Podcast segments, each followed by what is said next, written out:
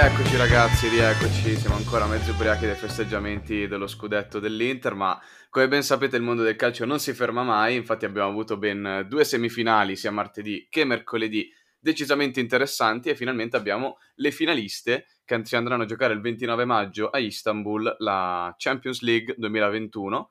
Le, queste, queste finaliste sono Chelsea e Manchester City, quindi sarà una finale tutta inglese. E parleremo di questo, parleremo di Mourinho alla Roma e tanto altro, ovviamente in compagnia del solito Marco. Ciao Marco. Ciao belli, ciao a tutti. E quindi davvero non possiamo neanche fermarci un attimo a esultare che abbiamo già un milione di altre cose di cui parlare. Come, come le esatto. Hai viste queste semifinali? Guarda, il calcio non si ferma mai, noi ce lo siamo presi, noi di Ultimo Banca avevamo sperato, non sperato, ma avevamo pronosticato una vittoria abbastanza netta del Real, o comunque un Real che fosse passato... Tranquillo, proprio, tranquillo. Tranquillo. Invece, scusate il francesismo, ce lo siamo presi nel culo perché il Chelsea ha giocato veramente un, una grandissima partita di dominio quasi sul Real e due a zero, risultato giusto, meritato. E Tuchel è in due, seconda volta di fila in finale di Champions in, in due anni. Mm. Da esiliato me... al P S G, da esonerato così... in finale di Champions per due anni di fila con due squadre diverse, tra l'altro il primo nella storia del calcio a riuscire in questa impresa, diciamo, ma secondo me tornerà comunque a casa con le tasche vuote perché sì, questo sì. Manchester City fa paura. Iniziamo dalla partita di martedì, quindi, che Manchester City Paris Saint-Germain, ovviamente il ritorno, all'andata è finita due a uno per il Manchester City e anche al, al ritorno in quel di Manchester eh, è la squadra inglese a prevalere e prevale anche in maniera abbastanza importante con una doppietta di Mahrez che affossa il Paris Saint-Germain. Quindi iniziamo a vederla dal punto di vista del City, cosa vuol dire questo e se per te ha meritato la vittoria, se è giusto che sia in finale oppure no. Allora, il City innanzitutto ricordiamo che è la sua prima finale della Champions League nella storia del club e quindi è veramente un momento storico, tra l'altro un club antichissimo, eh, risale ai, ai, alla fine milleottocento questo club e non era mai riuscito ad arrivare in una finale europea mh, che contasse veramente, quindi sono in un periodo di estasi totale, tifosi, l'ambiente e questo, questo può portare, comunque la squadra gioca un bel calcio, è una squadra forte, consapevole, secondo me ehm, la finale la, la pa- parte da favorita al City, non so se tu anche tu penso che la... Che credi sì, sì, che sia la stessa cosa? Sono d'accordo con te. Sì, sì, sì, parte da favorita, però davanti un Chelsea, quindi un derby, un derby inglese ancora in finale. Un po' non lo so, un po' mi di... non, mi, non mi dà molto hype questa finale, sinceramente. Avrei preferito un City Real, però un derby è sempre qualcosa di sentito anche nelle tifoserie. Secondo me sarà una partita scoppiettante, anche perché sono due squadre che giocano veloci, difendono bene e hanno degli attacchi leggeri ma che colpiscono e sono, sono devastanti, quindi sarà un buon calcio come al solito. Sarà un buon calcio, ma io ti dico la verità, lo spero, lo spero bene, perché l'ultima volta che abbiamo visto una finale inglese non è stata una finale di no. quelle da ricordare, sto parlando di Liverpool-Tottenham, mi sembra sia finita due a zero, però c'è stato un rigore dopo dieci minuti di Salah segnato ovviamente per il Liverpool e il secondo gol è arrivato soltanto nel, al novantesimo se non mi sì, ricordo sì. male con Origi, quindi è stata una partita diciamo un po' noiosa quella, quella tra Liverpool e Tottenham. Secondo te sarà il caso anche di Manchester City-Chelsea? Ma dipende un po' come inizieranno le squadre, se partono con il classico atteggiamento da finale, cioè ti studio un po' per i primi quindici venti minuti magari palleggio piano un po' con la strizza di quando si gioca una finale così importante, eh, la partita potrebbe andare così per, tutta, per tutti i novanta minuti come è successo con Liverpool-Tottenham. Se invece le due squadre iniziano subito a fare il loro gioco, quindi anche pas- molte verticalizzazioni e gioco rapido, si aprono subito gli spazi, se si apre subito con un gol magari la partita diventa più entusiasmante. Ecco, bisogna vedere se segnano all'inizio o se il pareggio... lo zero a zero va avanti nel tempo. Allora, in, giusto per dire due parole sulla finale, poi volevo passare a parlare un attimo di Manchester City e Paris Saint-Germain più nello specifico.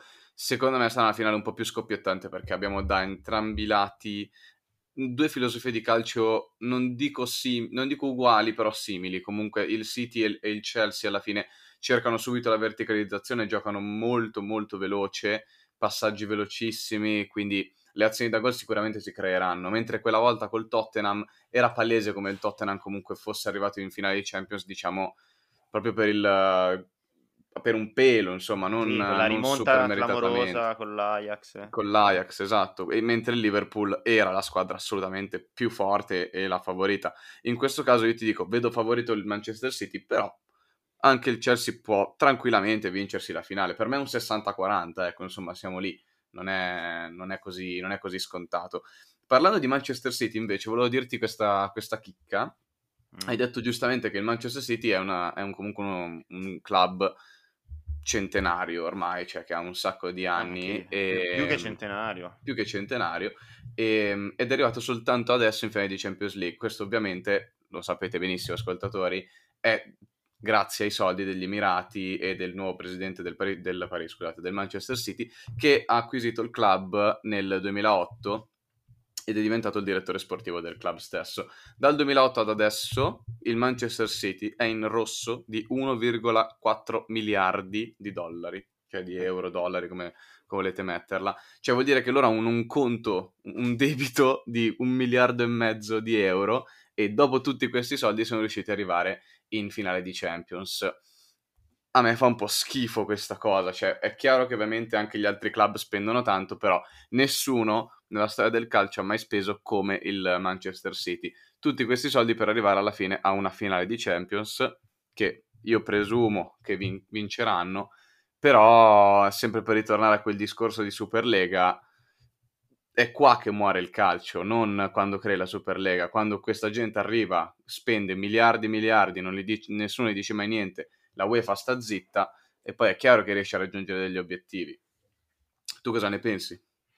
Ma guarda, di, di queste squadre che hanno creato il loro, il loro presente e il loro futuro sui soldi, solamente su quelli ne abbiamo parlato e non siamo mai stati molto d'accordo.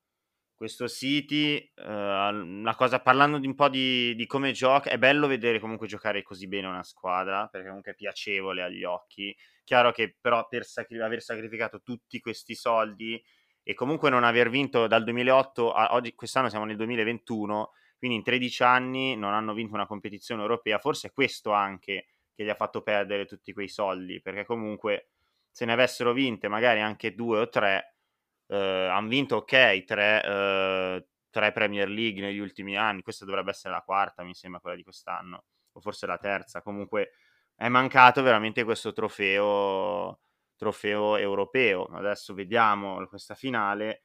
Comunque gli investimenti, uh, il City sì è stata una dei precursori insieme al Chelsea, hanno iniziato loro a spendere veramente tutti quei soldoni, e loro diciamo che possono essere incolpabili come come coloro che hanno ridotto il calcio un po' come si trova, si trova oggi, quindi totalmente dalla parte di chi riesce e che può spendere, soprattutto da chi ha i soldi che riesce a vincere, e chi invece non ha i soldi e dovrà stare a guardare la finale come tutti quanti noi. Tra l'altro e... Ale, parlando un attimo di questo argomento caldo, hai visto che è successo in, in, in serie, cioè la Coppa Italia dell'anno prossimo, la nuova ho sentito, ho sentito, sarà una Coppa Italia molto più elitaria, esatto. Vengono eliminate le squadre di Serie C due e mi sembra forse anche Serie C Serie C e... Lega Pro Serie C Lega Pro, e verranno ammesse soltanto le venti squadre di Serie B, dodici Tut- squadre eh, di Serie A nella fase eliminazione, e le otto squadre, le prime otto squadre di Serie A andranno direttamente alle eh. fasi finali del, del torneo. Quindi Parla- tutte le squadre di proprio... B e di A. Hanno parlato tanto di meritocrazie e cazzi vari, e sì, poi esatto, dopo sono... tre settimane della Superlega ci sparano sta bomba che tagliano praticamente sì, il sessanta per cento esatto. delle squadre professionistiche. No beh, ma è, un, è di un'ipocrisia imbarazzante la situazione attuale nel mondo del calcio, veramente. Io sono contento e sono fiero di aver fatto l'episodio sulla Superlega il giorno dopo che è nata sì. con te, perché almeno abbiamo, abbiamo subito detto come la pensavamo, e ormai quello che abbiamo detto rimane su Spotify e lo, Spotify qualsiasi altre, altre e su tutte le altre piattaforme, ricordiamolo. ricordiamolo. E quindi no, sono molto contento di averne parlato subito, perché adesso l'ipocrisia ha dei livelli allucinanti. Tornando a parlare di calcio, ci, ci tenevo a dire, no, assolutamente i ragazzi che giocano del Manchester City non hanno alcuna colpa, cioè nel senso loro portano un calcio fantastico, qua stiamo parlando di società e del presidente del City, che ha fatto quello che ha fatto. Dall'altra sponda invece abbiamo un altro Emirato Arabo, e stiamo parlando del, pres- del presidente del Paris Saint-Germain, che al giorno d'oggi, dal duemilaundici, da quando ha prelevato il club parigino, ehm, non ha ancora vinto una Champions League. Cioè, stiamo parlando di un ciclo di ormai dieci anni, uno virgola due miliardi di euro spesi sul mercato, senza ovviamente contare tutti gli altri soldi per merchandising e robe varie che si fanno nei club, ovviamente. E quindi uno virgola due miliardi per dei, delle coppe di Francia, praticamente, de, delle lighe, delle esatto. Ligue uno e nient'altro, perché l'anno, l'anno scorso ha perso in finale contro il Bayern Monaco. Giustamente il Bayern era favorito e ha vinto, e quest'anno rimane addirittura fuori dalla finale di Champions League. Cosa, cosa ne pensi di questo Paris Saint-Germain e soprattutto quali saranno le ripercussioni? Perché secondo me adesso cambierà un po' il panorama parigino. Cambierà l'aria un po' a Parigi, dici? Mm, secondo me sì. Ma secondo me la, la partita del P S G contro, um, contro il City si può un attimo evidenziare guardando la prestazione, si può capire la prestazione che ha fatto il P S G vedendo anche quella che ha fatto Icardi. Icardi è veramente stato bombardato di critiche, giustamente uh, ha giocato veramente una partita imbarazzante, e così come un po' tutto il P S G, senza un Mbappé ovviamente che... Uh, diciamolo, il giocatore più influente insieme a Neymar, è mancato, proprio si è sentita la mancanza di Mbappé, ma poi su un campo così uh, brutto, cioè veramente è stato strano, strano accendere no? la televisione, inquadrano il campo e dire ma sono sul, cioè, sono sul canale giusto, questa è, la, è la semifinale di Champions League a Manchester in uno stadio che di solito è perfetto. Ah, poi in Inghilterra il prato eh, cioè, grandinato famoso, come, cioè, come, come boh, come che tanta grande. Boh, è strano, ragazzi. Il campo era veramente strano. Forse sarà strategia da parte del City? Sarà strategia? Secondo me ce l'hanno rimesso tutte... Ha influito molto nella partita eh, questo campo, perché due squadre così tecniche, anche mi viene, mi viene in mente come gioca Neymar su un campo così... Uh, è più, è più difficile, difficile anche di Maria così, quindi comunque i, i grandi giocatori tecnici ne hanno, ne hanno risentito tantissimo del campo. Uh, non è stata una buona prestazione del P S G, il City è stato, ha decisamente meritato, sono state due semifinali meritate tutte e due, due a zero sì, sul campo non la da ridire assolutamente, e sono stati vinti sul campo, quindi il P S G ci riproverà l'anno prossimo. Non so sinceramente se cambieranno pan- panchina così, ma non penso, appena arrivato Pochettino. No, secondo me Pochettino comunque si merita. Però secondo me un qualcuno, qualche big, io continuo a lanciare lì che, che Mbappé va dal Real Madrid. Vedremo, non so. Eh. Allora, um, sempre parlando appunto di panorama Paris Saint-Germain, io intanto ci tengo a dire che un po' sto godendo e godo anche abbastanza sinceramente, perché a differenza degli altri club super miliardari, a me il Paris Saint-Germain è sempre stato veramente un po' sulle palle, uh, lo dico chiaramente, perché mi è sempre sembrata una squadra senza un'identità, proprio senza, uh, senza alcuna identità, ma proprio a livello anche dei giocatori stessi che compravano, non c'era nessuno che effettivamente è mai venuto dal vivaio del Paris Saint-Germain e dici minchia, ok, bel giovane, tiriamolo su. L'hanno sempre rubati i giocatori alle altre squadre, letteralmente rubati nel caso di Neymar, tra l'altro. E, e poi è una squadra che non sa né vincere né perdere. Quando hanno battuto il Bayern Monaco sono andati a esultare Paredes e un altro giocatore in faccia a Kimmich a fine partita, c'è un mezzo uomo che fa una roba del genere, e l'ultima partita invece con Manchester City che stavano perdendo, Di Maria è uscito di testa e ha, stava per spezzare un piede a un giocatore del Manchester City. È proprio una squadra che non ha il mio rispetto, cioè non, se non sai né vincere né perdere Non, non mi piace, non mi piace per niente. Preferisco una squadra come il City che almeno ha la sua identità, sanno chi, che squadra sono, sono il Manchester City, rimarranno sempre la seconda squadra di Manchester, però stanno creando comunque un ciclo con un allenatore che tra l'altro adesso è lì da quattro anni, mentre Paris Saint-Germain è sempre lì a cambiare allenatore, a cercare sempre yeah. una testa da tagliare. Quando, per quanto mi riguarda, secondo me il problema sono anche gli acquisti, perché è vero che hanno fatto dei super acquisti, però la, t- la difesa del Paris Saint-Germain non è mai stata una difesa impermeabile, che dici è una super difesa, questa ti fa vincere. Hanno sempre puntato sui grandi nomi, sull'attacco, e questo a me non fa impazzire. An- godo anche per Icardi, che tutta quella gente che quando eh, arriva Icardi Lukaku, cambierà, secondo me cambierà aria, sì, sicuramente lo daranno lo via criti- secondo me torna in Serie A. Probabile, ma spero, spero che torni in Serie A, perché almeno tutti quelli che hanno criticato Lukaku adesso si ricrederanno ancora di più nel vedere esatto. la differenza tra un vero campione e un, un idiota, perché Icardi questo è, e questo si è dimostrato nel corso della sua carriera, un idiota. Quindi godo particolarmente. E, parlando di panorama invece appunto per, per quanto riguarda i calciatori, secondo me adesso si crea un bel valzer di attaccanti, perché comunque ci sono squadre ovviamente interessate sia a Neymar che Mbappé, come hai detto giustamente tu.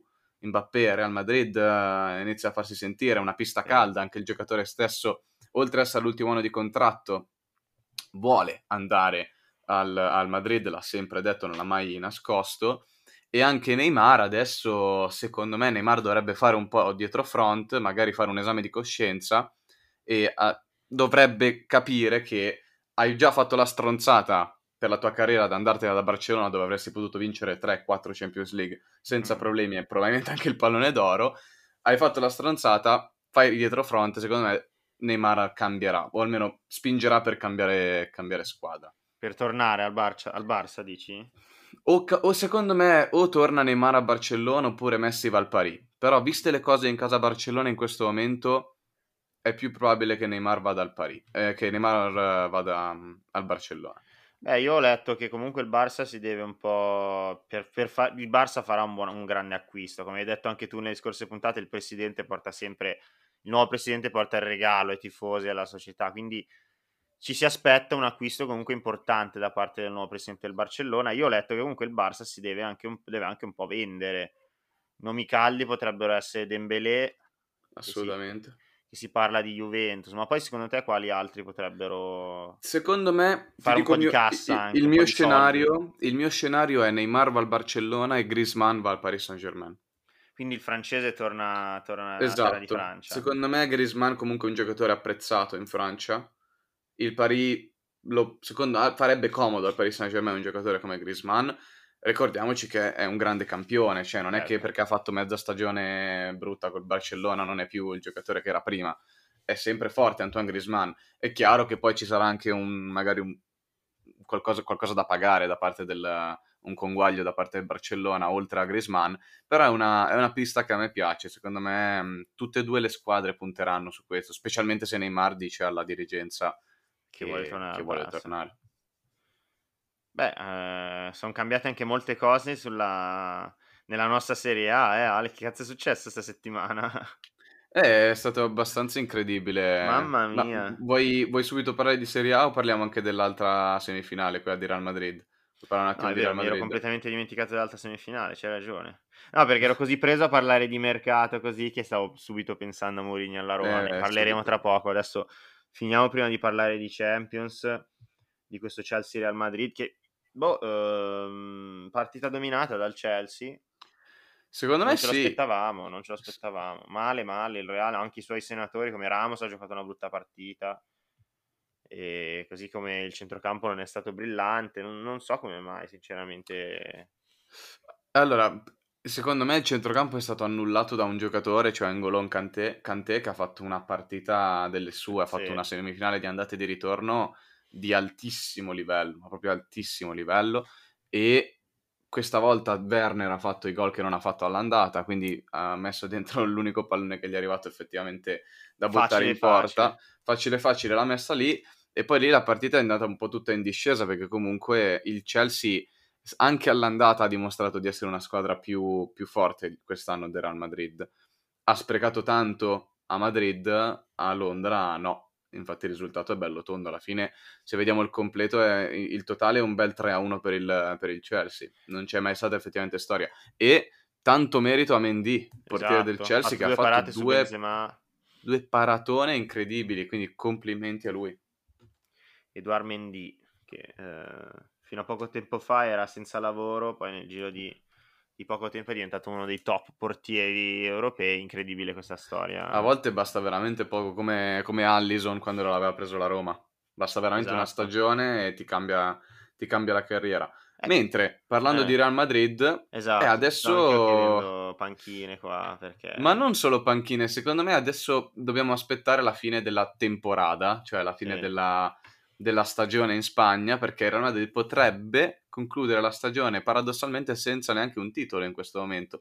E tra l'altro volevo anticipare già adesso, weekend ragazzi caldissimo in Spagna, e non sto parlando del sole ma partitone, perché ci sarà sabato alle quattro e un quarto Barcellona Atletico Madrid, quindi partidazo per, de- esatto. per decidere chi sarà la, la capolista, e domenica il giorno dopo alle nove di sera Real Madrid Siviglia, Quindi tutte le quattro, le prime quattro della Liga si giocheranno tutte praticamente contro, tutta la stagione.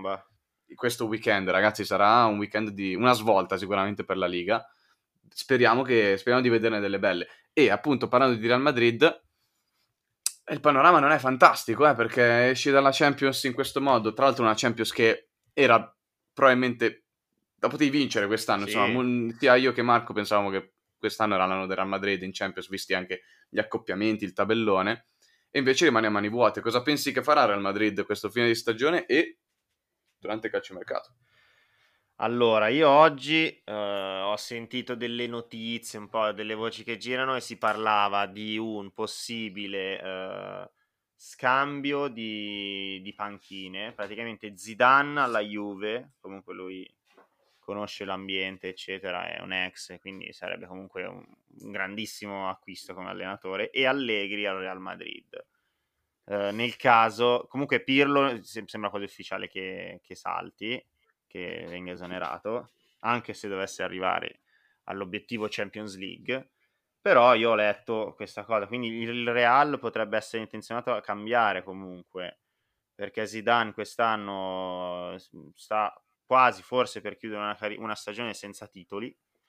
Ci- hanno dei giocatori da dar via, perché un Eden Hazard così è veramente un problema, non so se ci sono delle voci, però costerebbe tanto adesso come gioco, più che altro il prezzo è sceso. Più che altro non è che costerebbe tanto, più che altro il Real, il Real Madrid perderebbe tanti soldi, cioè il Real Madrid ha comprato un giocatore a più di cento sì, milioni. Sì, ma tenerlo ti costa di più. E adesso non vale niente, eh? Cioè vale veramente poco Hazard in questo momento. A tenerlo ti costa di più con lo stipendio che ha, non so quanto prende, ma secondo me prenderà intorno ai diciotto diciannove milioni. Sicuramente l'anno. Prenderà eh. tanti di quei soldi da far schifo, specialmente quando hai fatto soltanto quattro gol in un anno e quattro gol penosi. Poi l'altro, anche il centrocampo, sicuramente eh, Modric penso che sia il suo ultimo anno al Real Madrid.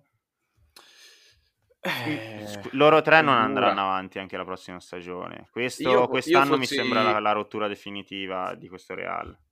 Può essere, può essere la fine di un ciclo, anche Sergio Ramos, ricordiamoci, esatto, che è lì sull'orlo per... per non rinnovare, quindi potrebbe andare via anche il capitano. Si può parlare di rivoluzione, sì, però una rivoluzione in casa Real Madrid vuol dire tanti acquisti, esatto, perché Real Madrid non sarà duemila... mai una squadra scarsa.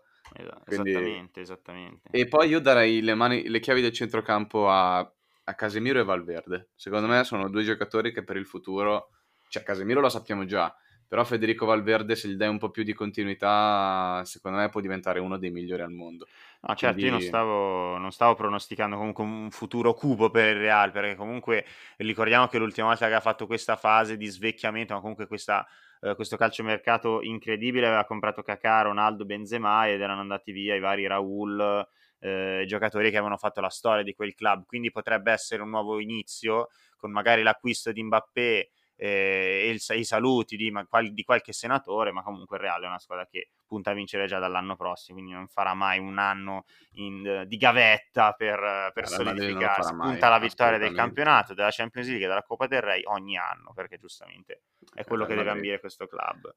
Quindi sarà un mercato scoppiettante, è ufficiale tra l'altro il ventidue agosto ripartirà la Serie A e finirà, e finirà il ventidue maggio, maggio e... alla data del ventidue maggio.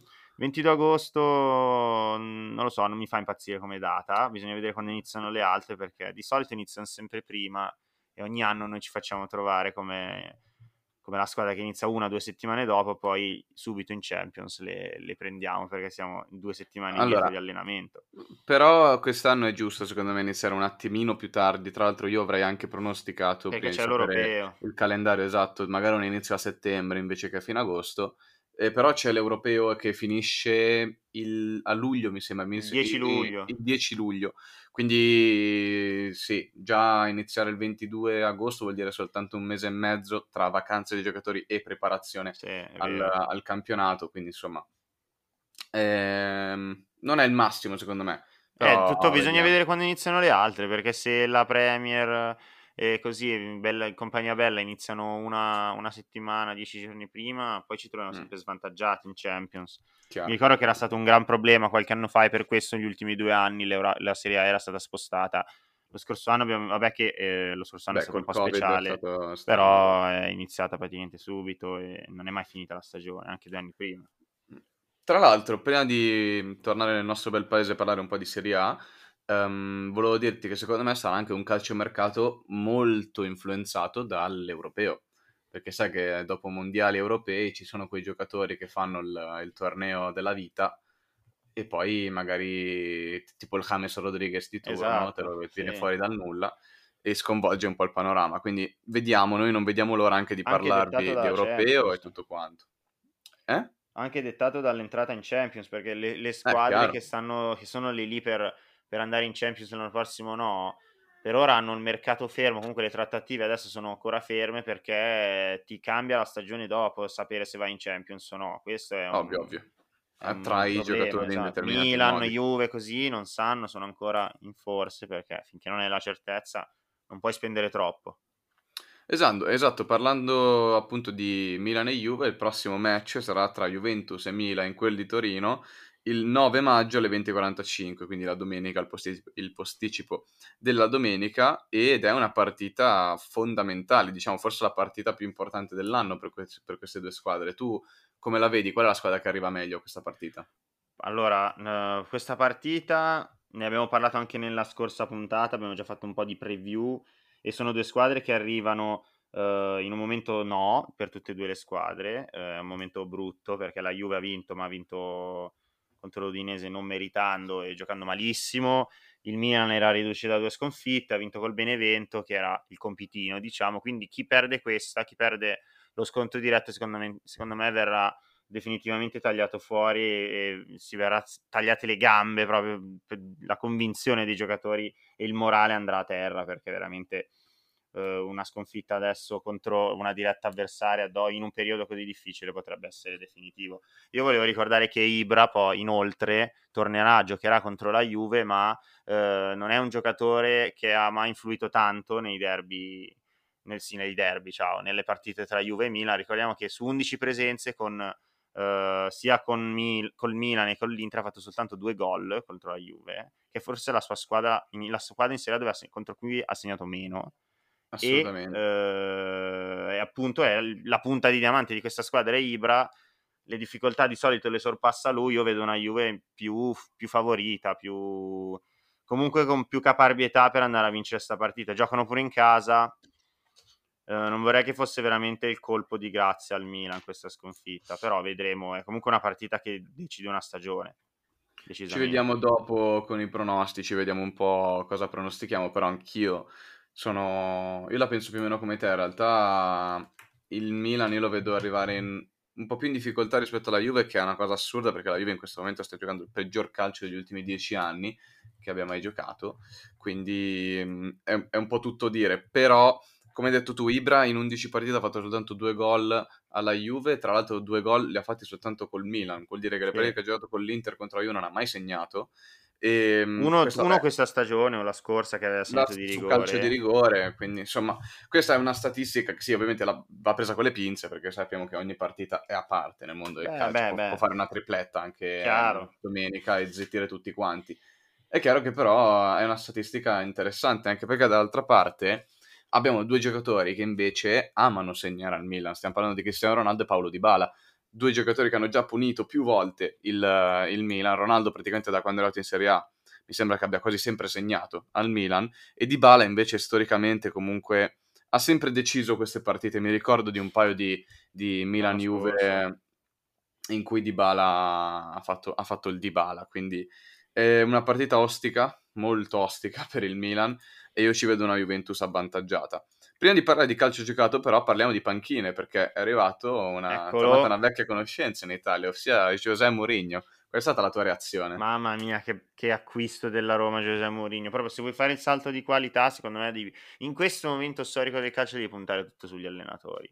Sono veramente diventati fondamentali, basta vedere com'è cambiata l'area in Serie A nel giro di due anni con... con l'arrivo di Conte. Secondo me Mourinho può portare innanzitutto il nostro calcio e la Serie A ad un livello differente, perché hai una Roma che eh, dovrà lottare, comunque lotterà sicuramente per la Champions. In questi anni la Roma è sempre stata lì lì, eh, non partiva mai con un obiettivo definito, chiaro la Champions era sempre quello, ma con Mourinho punti a quello e magari, eh, non si sa, in, in Europa è un allenatore che è abituato a vincere, metti che potrebbe portare una Roma eh, in conference in finale a vincere la, mm-hmm. il primo allenatore la Conference League.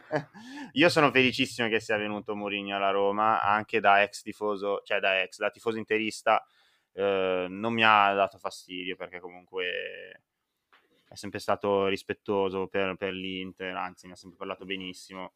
E sono felice di vedermelo tutte le domeniche a, a parlare, a interviste, poi Mourinho fa, fa spezzare, quindi bellissimo. Si alza il livello del, del nostro calcio, quindi posso essere solo felice.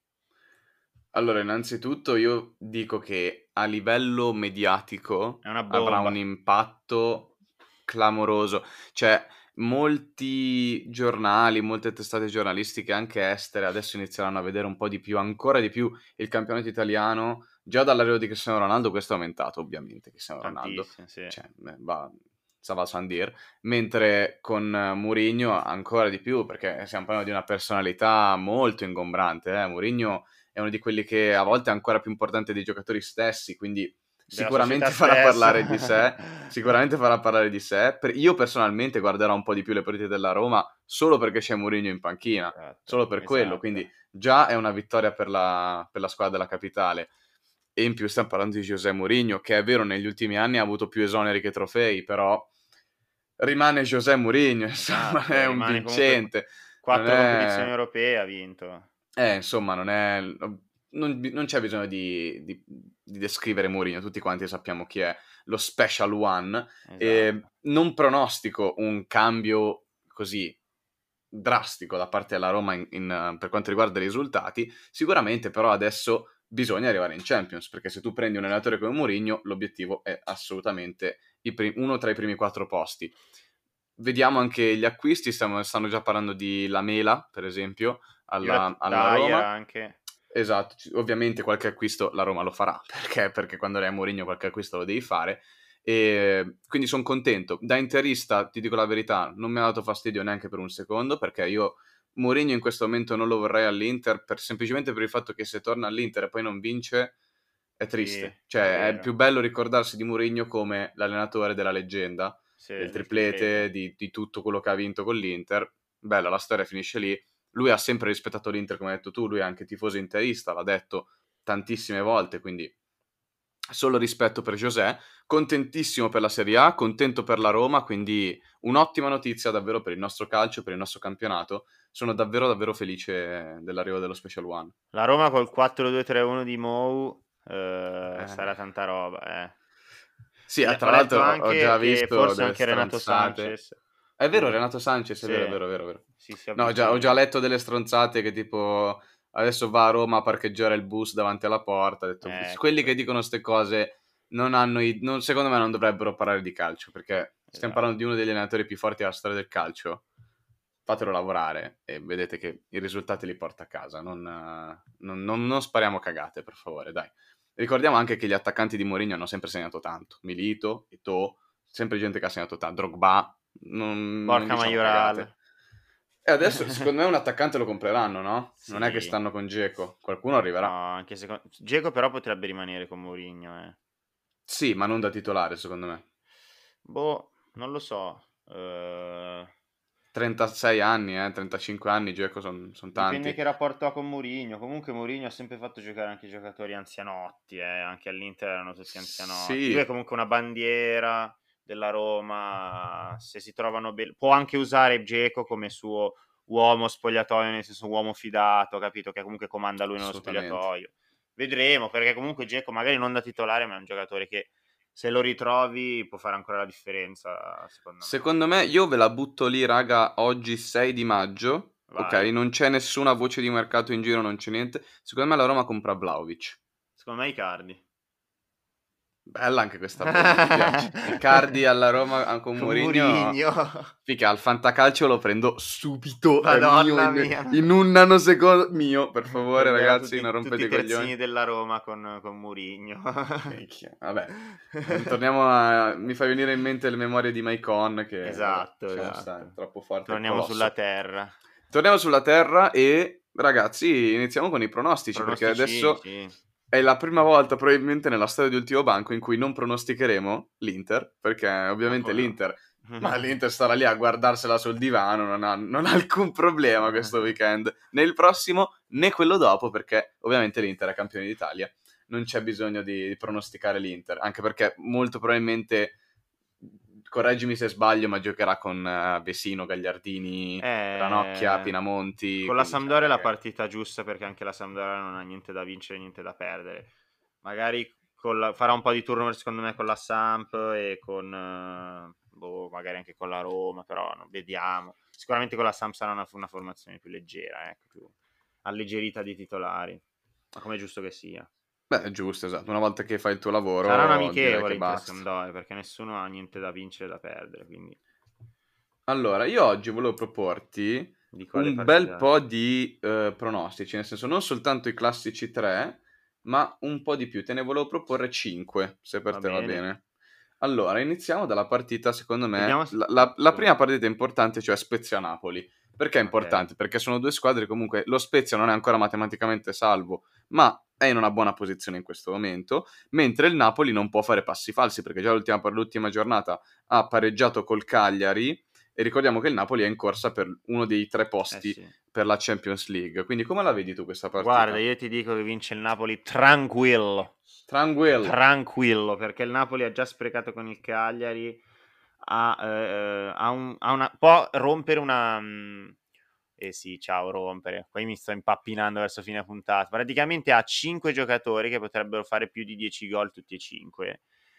L'unico per adesso ce l'ha fatta Insigne, tutti gli altri sono a nove, e Osimhen, Lozano... Eh, Osimhen mi sembra sia a otto. otto, sì. Comunque sarebbe un record nella storia della Serie A. Io comunque... vedo un Napoli ben lanciata, ha sbagliato sì all'ultimo minuto col Cagliari, però due a zero con lo Spezia. due a zero fuori casa con lo Spezia, dici? due a uno, vai, due a uno. due a uno. Secondo me il Napoli... Questa qua è una di quelle partite in cui il Napoli secondo me dilaga e vincerà quattro a uno. Ok. quattro a uno per il Napoli.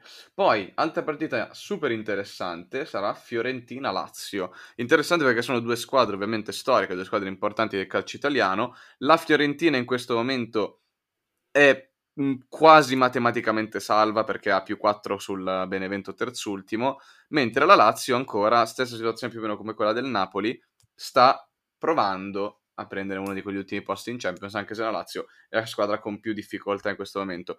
Ehm, ovviamente per quanto riguarda la classifica, perché per il periodo di forma invece la Lazio sta facendo un bel po' di risultati, un bel po' di vittorie una dopo l'altra, tranne il, il capitombo con, con uh, il Napoli, ha vinto tutte le altre partite, tra cui anche il Milan, partite difficili come quella con l'Udinese, con l'Hellas Verona, quindi è una squadra abbastanza in forma. Come, come la vedi? Allora, questa vedo più, secondo me finisce in pareggio.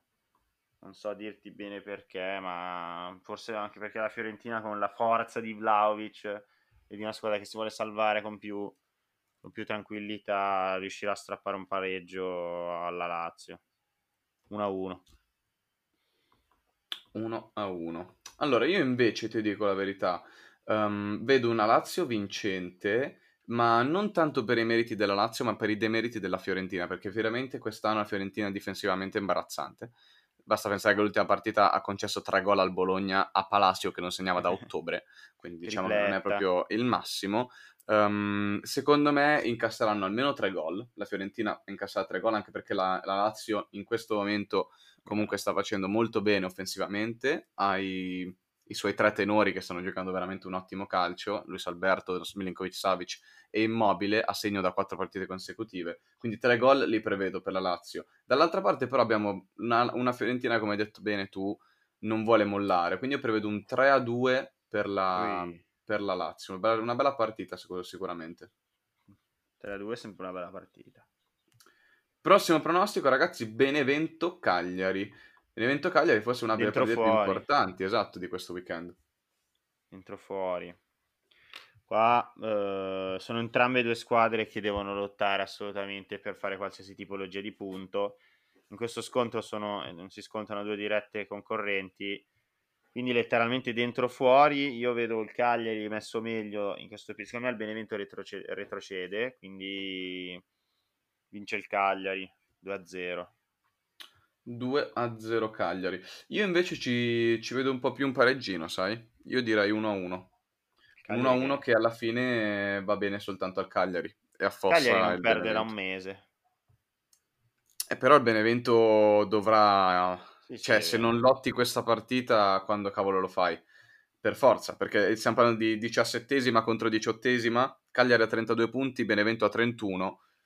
Secondo me il Cagliari si accontenterà del pareggio e il Benevento non riuscirà a sfondare il muro del, del Cagliari. Quindi un uno a uno secondo me è un ottimo... An- anzi, forse potrebbe finire anche zero a zero. Mentre, Mille altra partita, Parma-Atalanta, che sulla carta è la partita più facile di questo weekend, perché Easy. Il Parma insieme al Crotone è retrocesso matematicamente in Serie B. quattro a zero. quattro a zero Atalanta? Sì, perché l'Atalanta si è già fatta scappare una vittoria contro il Sassuolo dove poteva vincere. Uh, il Parma veramente mi sembra una preda da sbranare facilmente per i giocatori dell'Atalanta. Un quattro a uno, quattro a zero. Comunque un, più di tre gol sicuramente del, della Dea. Io ti dico sei a uno. Io c'ho pure Zapata al fantacalcio, quindi speriamo che almeno un gol contro... Se non fa un gol col Parma è veramente uno scarpone. Vabbè, sei a uno direi che un gol lo fa, forse anche due. Speriamo, no. speriamo. Vi dico già, secondo me fa tripletta Malinowski. Eh, la... Sì, sì, lo segno, segno, guarda. Va al Barcellona poi, si fa tripletta sto weekend. Vabbè, se fai, ma puoi farla anche te la tripletta al Parma probabilmente sto weekend. Mentre l'ultimo... pronostico di quest'oggi, ovviamente, Juventus-Milan. Che partita! Che partita! Ci, ci decide una stagione intera. Visto che ho detto più volte che la partita dentro fuori, chi perde verrà eh, demoralizzato definitivamente, ti dico uno a uno. uno a uno. Sì. Io ti dico... Io ti dico due a zero Juventus. Io... Gol di sì. Ronaldo. Due, due gol di Ronaldo. E la Madonna, un'altra sì, sì, doppietta, sì, sì. ventinove Cristiano, arriva così. Cristiano fa, fa il Cristiano sto weekend, quando, quando, c'è, quando, c'è. quando in forma non ce n'è per nessuno e Cristiano in questo momento è abbastanza on fire, quindi sì. Insomma vediamo. Però io ci pronostico un po' di più una Juve vincente, come ho detto prima, non è, non è la migliore partita da giocare per il, per il Milan. E ragazzi, con questi pronostici noi ci salutiamo. E ci rivediamo martedì col Bar Sport, giusto Marco? Martedì, martedì esattamente. Che ci sarà da commentare questa partita incredibile di do- domenica sera. Ci sarà da commentare anche la- l'Europa League, perché sapremo anche la finale di Europa League quale sarà. E speriamo in un quattro a zero del- della Roma, ma la, vedo dura. la vedo molto dura. E niente ragazzi, vi, vi saluto, a martedì. A martedì. Ciao ciao.